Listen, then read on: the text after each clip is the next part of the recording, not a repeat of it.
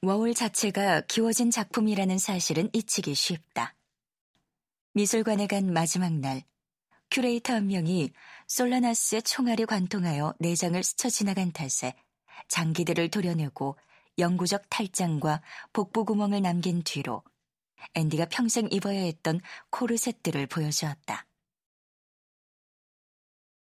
바워 앤드 블랙, 복부 벨트, 특소형, 미국산. 라벨에는 이렇게 적혀 있었다.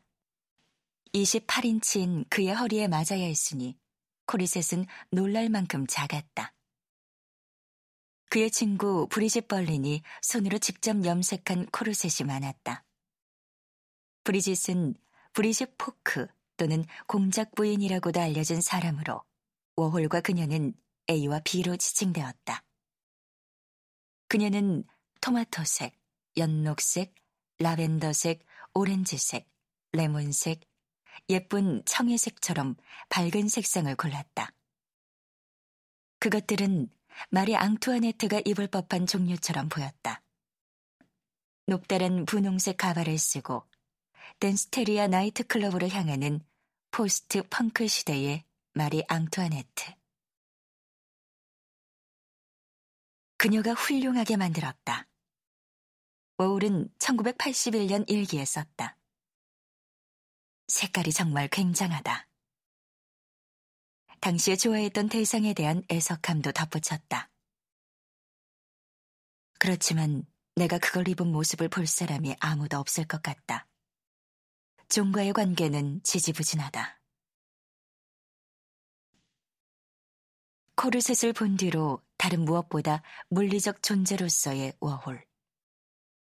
언제나 해체될 위기에 놓여 있는 신체로서의 워홀에 관해 더 잘 알게 되었다.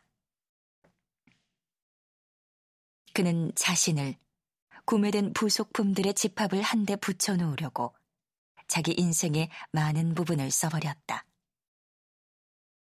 흰색과 금색 가발, 큰 안경, 울긋불긋한 피부와 여드름 자국을 감추려고 했던 화장 등 그의 일기에 가장 많이 나오는 구절 가운데 하나가 나 자신을 한 대 붙였다라는 말이다. 이는 밤마다 가발을 테이프로 붙이면서 완성품 앤디, 공공제품 앤디, 카메라 앞에 나설 준비가 된 전문가 버전의 앤디를 조합하는 작업을 말한다.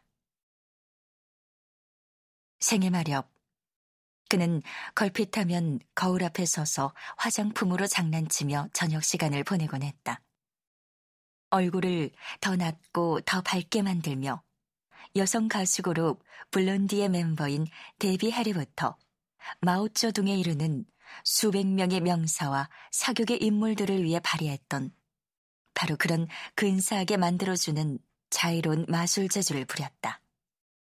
이런 풀칠이 잘못된 적이 딱 한 번 있었다.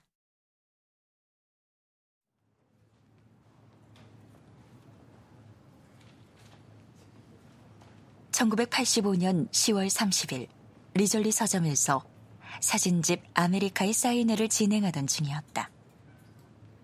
서점 앞에 늘어선 줄맨 앞쪽에서 옷을 잘 입은 한 예쁘장한 소녀가 달려나오더니 그의 가발을 잡아채 젊어서부터 수치 적어진 뒤로 언제나 은폐되어 온 수치의 상징이던 대머리를 노출시켰다. 그는 달아나지 않았다. 그는 켈빈 클라인 외투의 후드를 뒤집어 쓰더니 군중을 위해 사인회를 계속 이어갔다.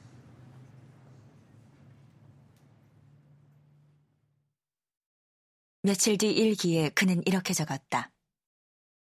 알았어. 이야기하고 끝내버리자고. 수요일. 내 최악의 악몽이 실제로 일어난 날이었어. 그는 그 사건이 괴로웠다고 서술했다. 너무나 충격적이었다. 아팠다. 신체적으로. 그리고 아무도 내게 경고하지 않았기 때문에 아팠다.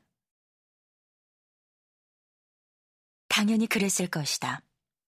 적대자들이건 재미있어 하는 쪽이건 목격자들 앞에서 옷이 벗겨져 당신 신체의 가장 예민한 부위가 노출되었다고 상상해보라.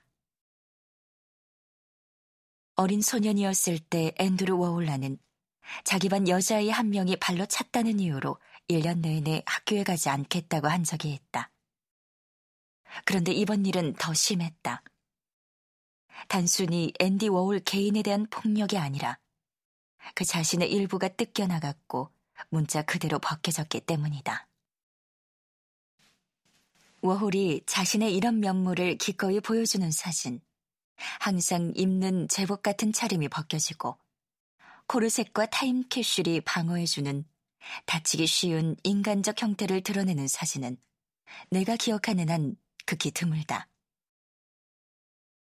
뉴욕에 돌아간 나는 여기저기 뒤진 끝에 1969년 여름 리처드 에버던이 찍은 워홀이 검은 가죽 재킷과 검은 스웨터를 입고 두 손은 성 세바스티아누스처럼 허리에 대고 상처 입은 복부를 과시하고 있는 흑백 사진 시리즈를 찾아냈다.